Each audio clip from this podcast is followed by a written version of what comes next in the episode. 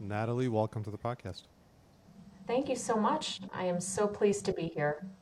Virtually you know, here. Virtually here. You know, here has become like a different concept now. And we, it sure you know, has. And, and nice to meet you is always now a virtual in person. It's all one and the same. Absolutely.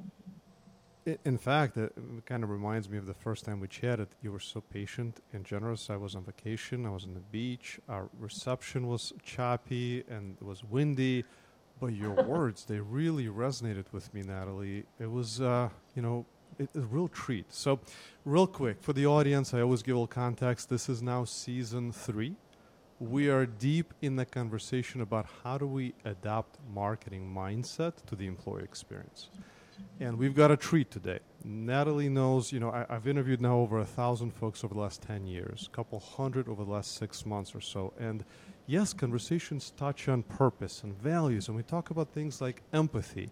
But what I look for are leaders who go beyond discussing it, who want to bring it to life, who want to think about how do they deploy it within their organization. So, Natalie, you and I are going to take on empathy as a product. In fact, what would change if we thought about empathy as a product within organizations? It sounds great. Yeah. What I'd love to begin is to for you to share with our audience the journey to become a Chief People Officer. I think that sets a wonderful context for our conversation, Natalie. What was your journey like?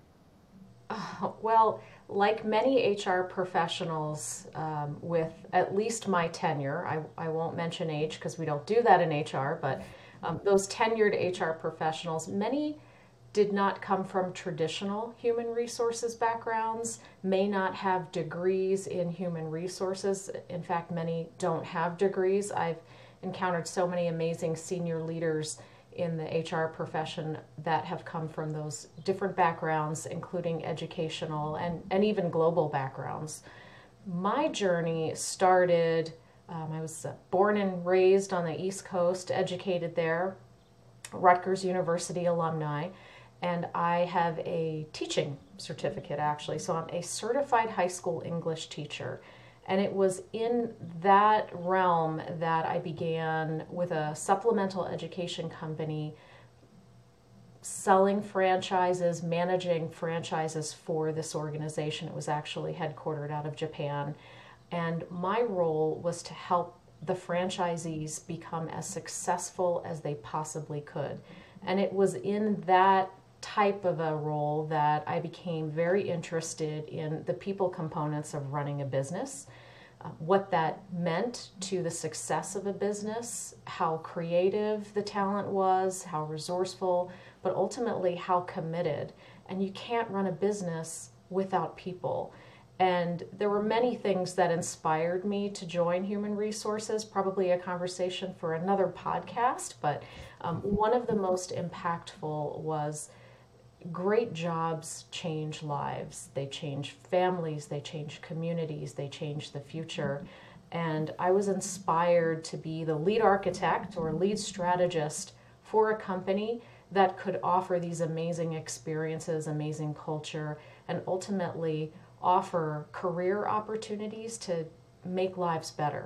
And I've been driven by that passion early on and ever since. How true is that? Great, great jobs, you know, they create meaning, fulfillment in our lives. And then on the opposite spectrum, when they suck, you bring that home. How do you not, right? When you spend the majority of your time at work or thinking about work. Correct. And even those that suck teach us something.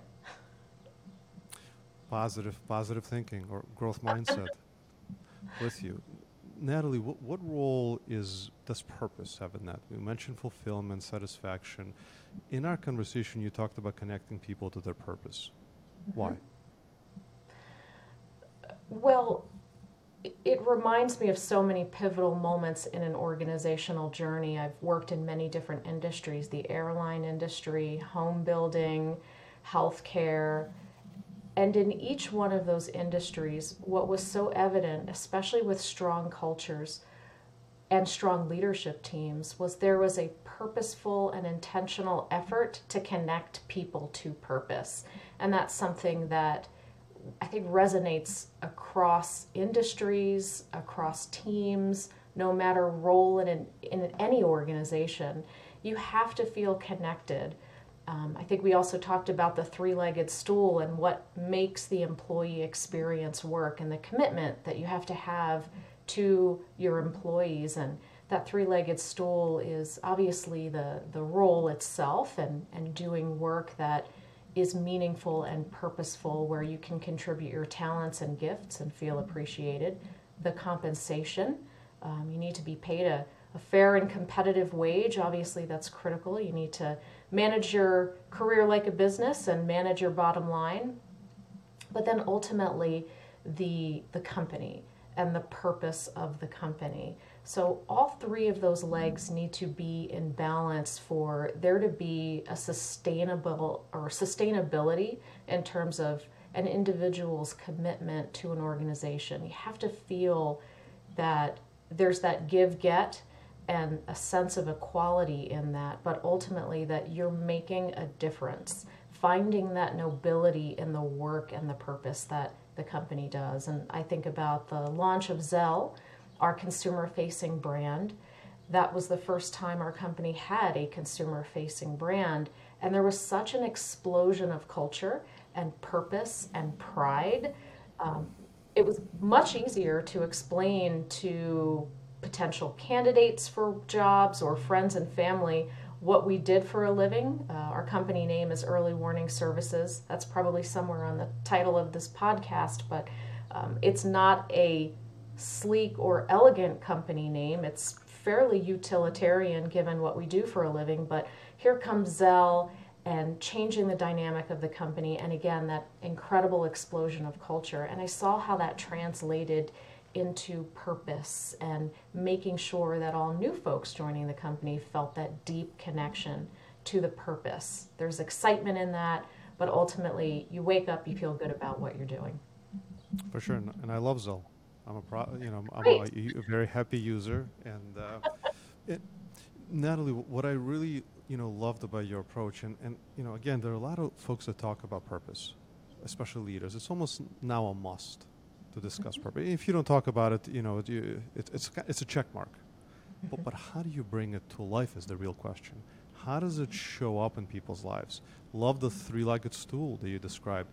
So, you know, you and I mentioned, let's meet them where they are. Let, let, let's let's show how it ch- is different, how purpose shows up differently based on the role. I think you even mentioned internal audit. So maybe take our audience down into how do you see it showing up based on the individual and the role within the organization? So I would have answered this question differently over the several decades of experience I have in H R, but I'm I'm going to get tactical for a second, if you don't mind. Let's do it. Talk, talk about cross-functional goal setting and the art of cascading goals. It's cliche to say, hey, we're going to set a strategic plan at the top levels of the organization and cascade it down. Um, everyone talks about it. But the real skill and the art and the science of doing that is making sure that you're doing that through the lens of connecting people to purpose. And so, for instance, I think we did talk about internal audit. There are many roles that aren't customer-facing or consumer-facing, and yet play such a critical role in the operation of any enterprise. And it's hard to place a value on that sometimes when Uh, someone in internal audit or even human resources, could be finance, a shared services function, may not have that daily interaction, may not be able to experience what it's like to delight a customer, as an example, or a consumer. So how do leaders truly connect the entire function, the entire enterprise, all business units to that purpose, even though they may not be experiencing that in, uh, directly? And we talked about, let's put our, we're all product managers at the end of the day. If we put our product management hat on and we think about the consumerization of that, or how would an employee consume cross-functional goal setting? So if you're in internal audit, how do you ladder up and really feel connected to the strategic purpose of an organization? That's that skill. So helping that come to life is really spending time as a cross-functional team setting goals together.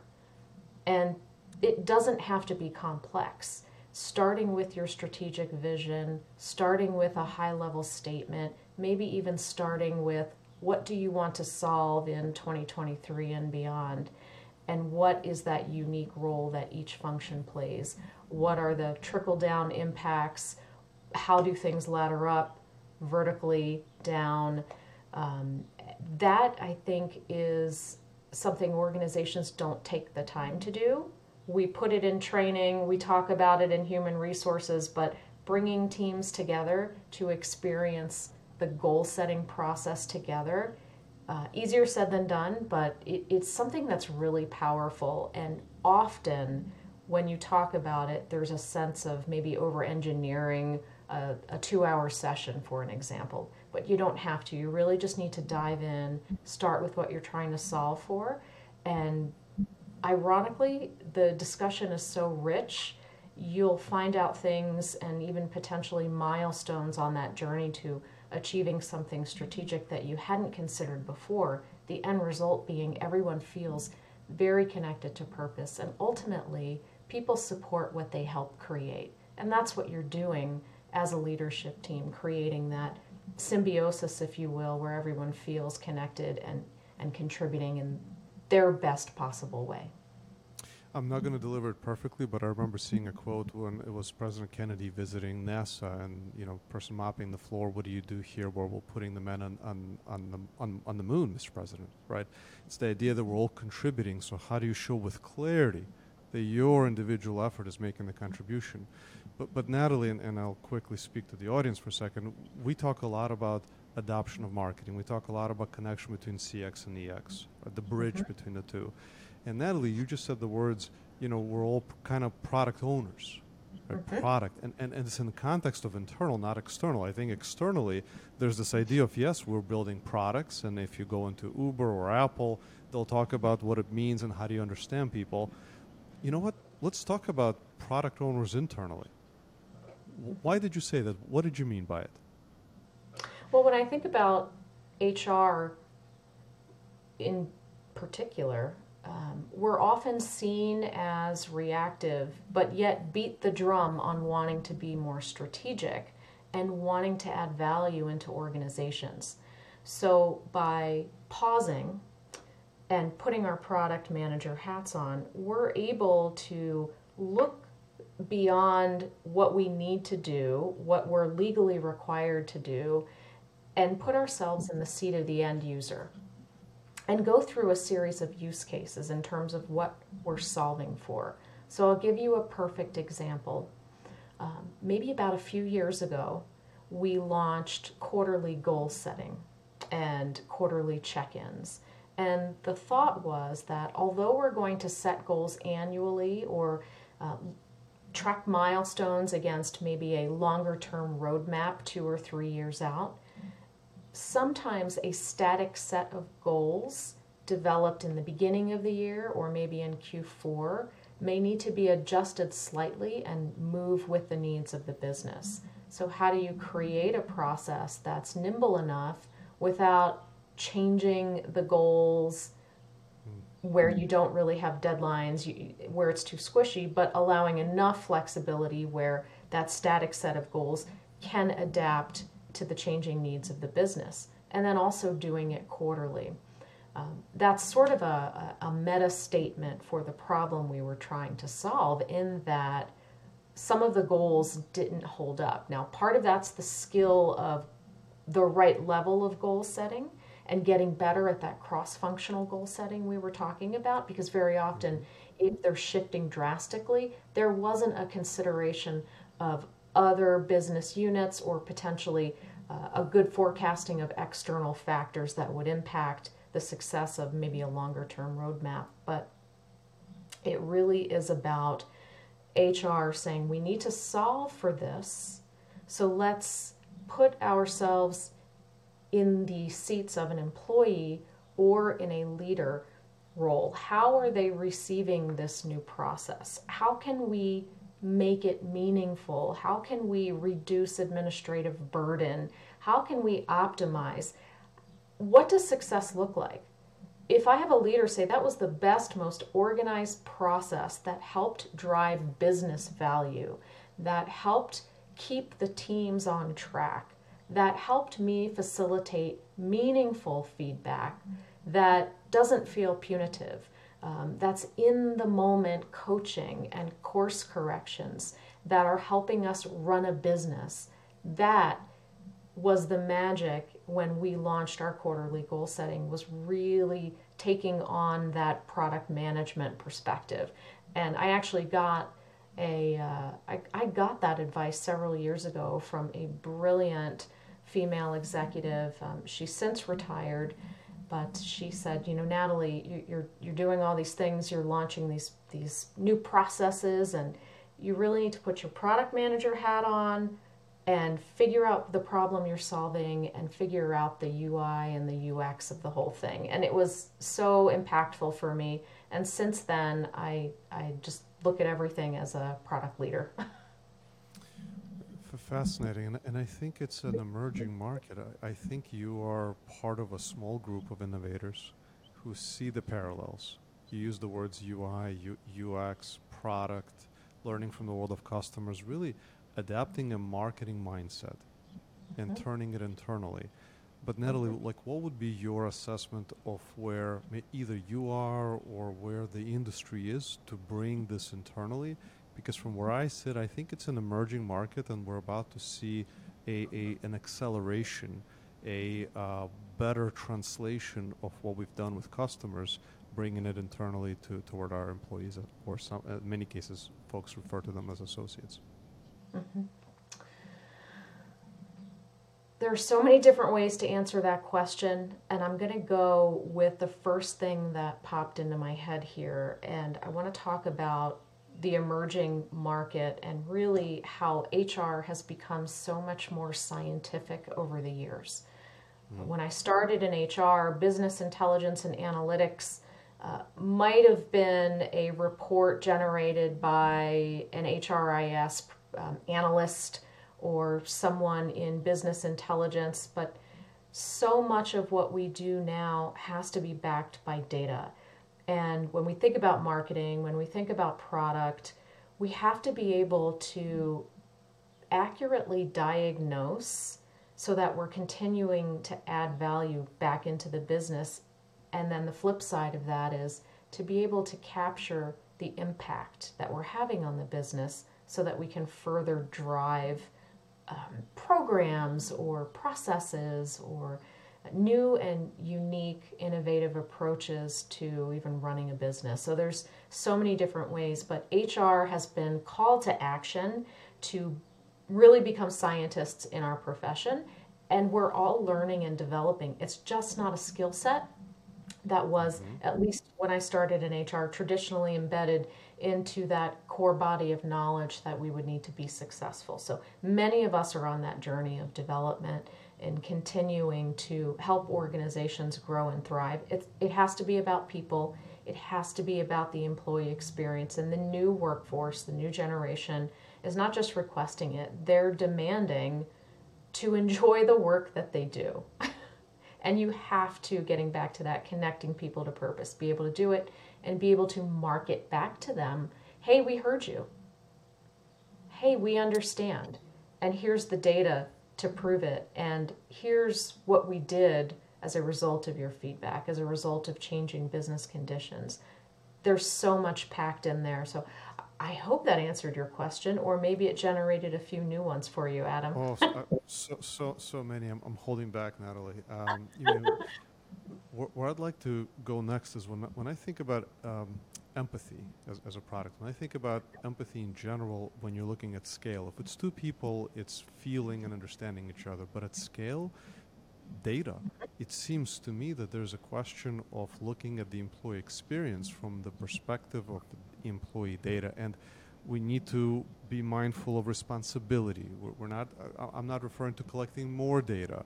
I think there's a lot of questions to governance and, and, and not being a big brother. But if we want to be empathetic, are we not asking the questions of how do we meet them where they are based on the signals and the insights from data sets, Natalie? Well, maybe that's a lean towards ultimately employee engagement mm. and what that means for organizations in terms of real business results.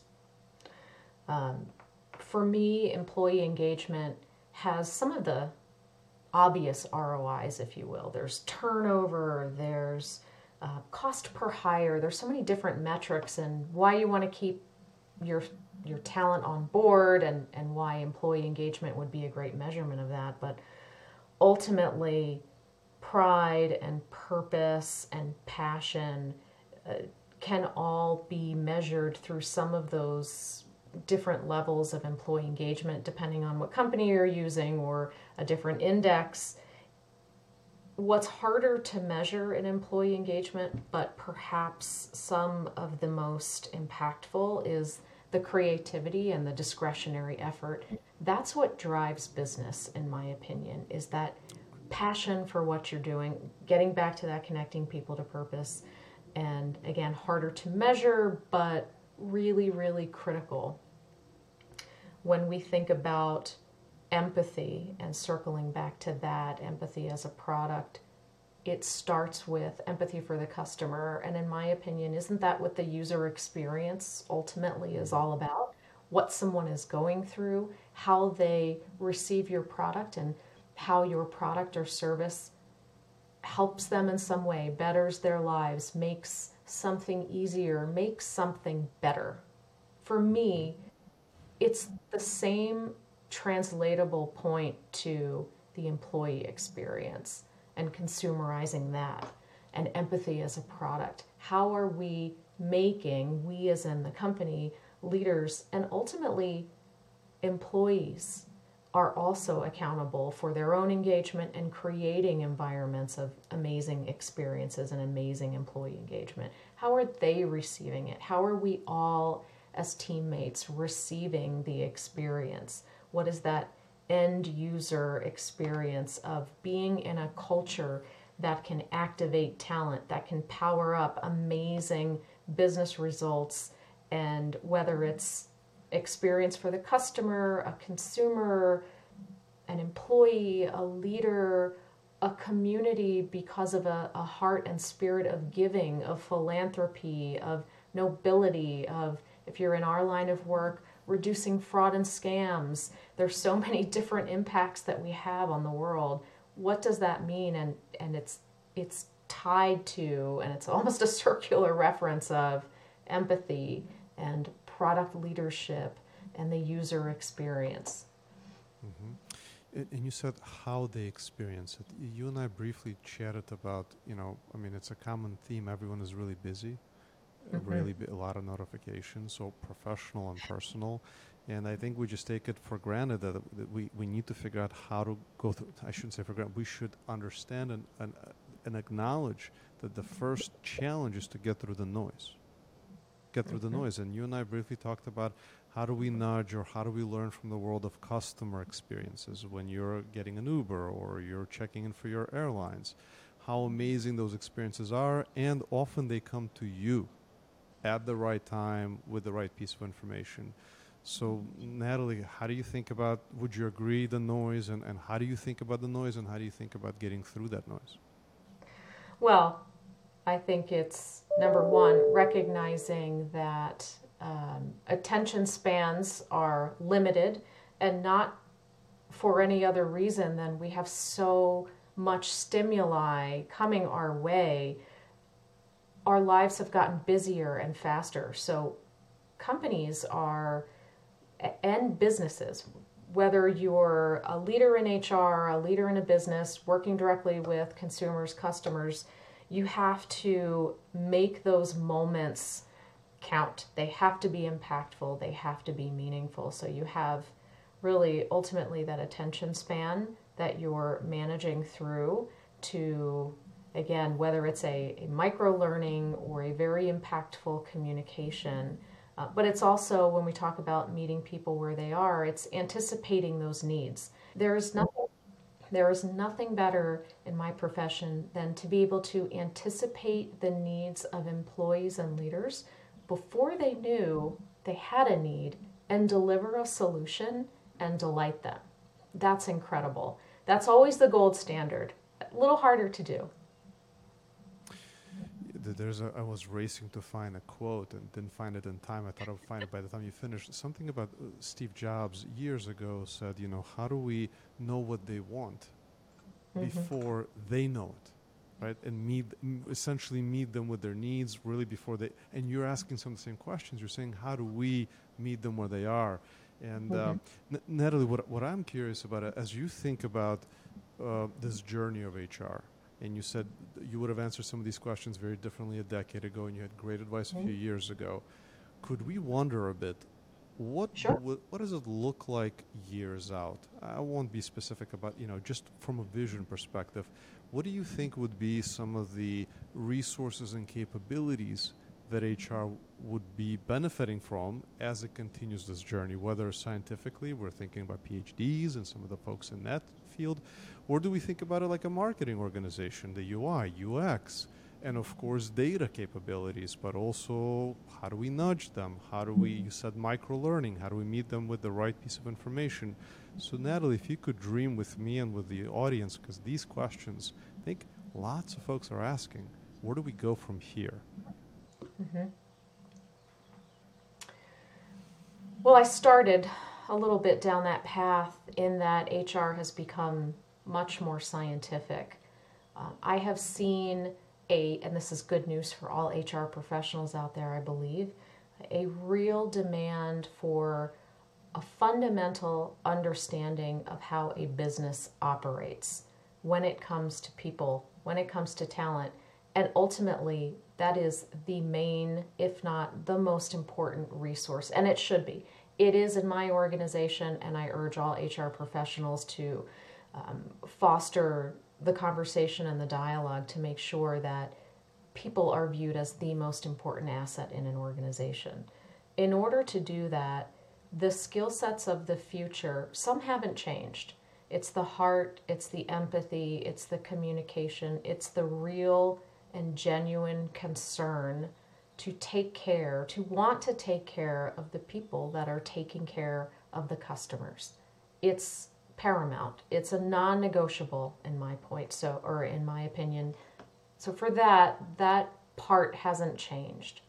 Uh, but becoming more scientific and data-driven, that is changing, and it's exponentially increasing in terms of the demand for that skill set. So whether or not as H R professionals we develop ourselves or we organize our organizations, and I'm speaking specifically about your H R departments, uh, we're, we're calling them people departments now, maybe in ten years it's called something else uh, that I haven't thought of, something really creative. But we're organizing ourselves in a way where we have talent on board that can meet the business intelligence needs of the organization, that we can forecast potential issues that are going to create operational hardship, or maybe we know where to accelerate things that are um, showing real promise and helping to move an organization forward. We have to be able to do that, another non-negotiable in my opinion. And if we don't develop ourselves or, again, organize ourselves in a way where we have that talent on our teams, we will eventually become irrelevant. So we have to keep up with that. Now there's so many exciting dimensions, whether it's A I, whether it's different modalities of how this happens and, and different types of automation. I think that's going to be evolving in parallel, but we still have to be able to think with that mindset and to recognize the importance. So that train has already left the station, and again, accelerating in an exponential way. Um, the third might be marketing, but I think you were going to jump in there. No, no, no. Perfect. That's exactly where I wanted to go. Please continue. Um, marketing is really, it, it's such a unique skill set because it's, for me, understanding how best to communicate, how best to connect, how best to, maybe it's not sell, but how best to influence. And doing so in a way with a unique language that your customer, your consumer understands. That is something that is probably a, another one of those massively emerging, critically important things that H R professionals need to do. It's not communication, it's something deeper than that. It's understanding what the customer needs and being able to translate that back. And the impact on culture is incredible, because culture is brand turned inward. And there has to be a deep connection, and, and ultimately have it be one and the same, where your external brand should be deeply linked to your internal brand and, and how that impacts culture. So those three areas, the marketing, the data, the caring about your people, it that's probably where we head in the future. So if you're already working on that as an H R professional, great news. My opinion is you're headed in the right direction. And in this audience, I'm, I'm pretty confident it's good news, because everyone is heading in this direction. Otherwise, they're, they're not tuning in.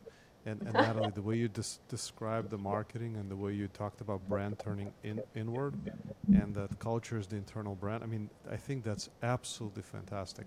Now, if I could push further, if you can help talk about, like, so if marketing mindset will be necessary, which I completely agree.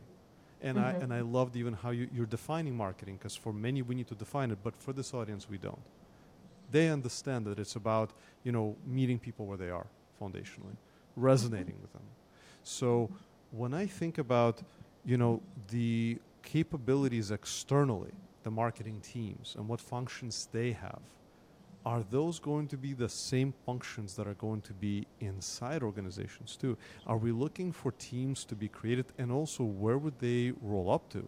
Would this be a dotted line to the C M O potentially? Will this be a direct line and a dotted line to folks internally? Uh, we just released an episode with uh, J T from Symphony A I where she said, mm-hmm. is the H R people leader the internal C M O?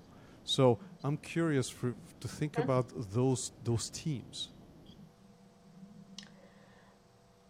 I, in terms of organizational structure, there are models out there where there's a chief administrative officer that may have a H R function and a marketing and communication function reporting in.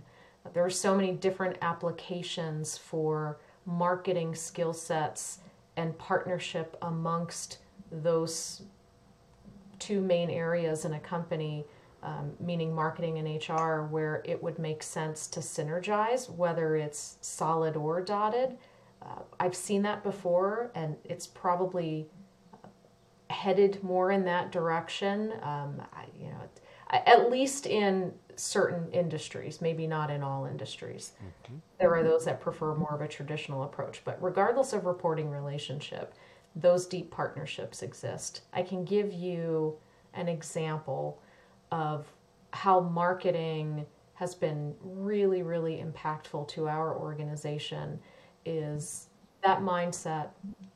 When we think about employee engagement and driving the different processes and programs and tools to help create an amazing work experience for our employees. Um, sometimes it's about reminding your employees what you've done. And that sound, well, well, hey, Natalie, if it was that impactful, everyone would remember, but you would be surprised. Um, whether it's benefits enhancements. I did a benefits survey a couple of years ago, actually, um, when I got promoted to Chief People Officer in twenty twenty. Prior to that, I was Vice President of People, um, and it was something that was really important to me, enhancing total rewards. And I did a benefits survey, and I discovered, well, validated that there was much work to be done, whether it was wealth building or employee education, increasing four oh one k matching, twelve weeks of paid parental leave. I'm giving you a shameless plug, but really I'm just incredibly proud of some of the advancements in our total rewards program. But nonetheless, it has to be this constant reminder of, we heard you, here's what we did as a result of your feedback. And oh, by the way, here are some additional things we're considering. And we want you to be really, really excited about it. Maybe a service we're going to launch you didn't know you needed. So getting back to that sort of anticipating the needs. That's a marketing skill set. It's not just communication, it's understanding what the need is, reminding folks what you've done that has been impactful as a statement of confidence that you care about them.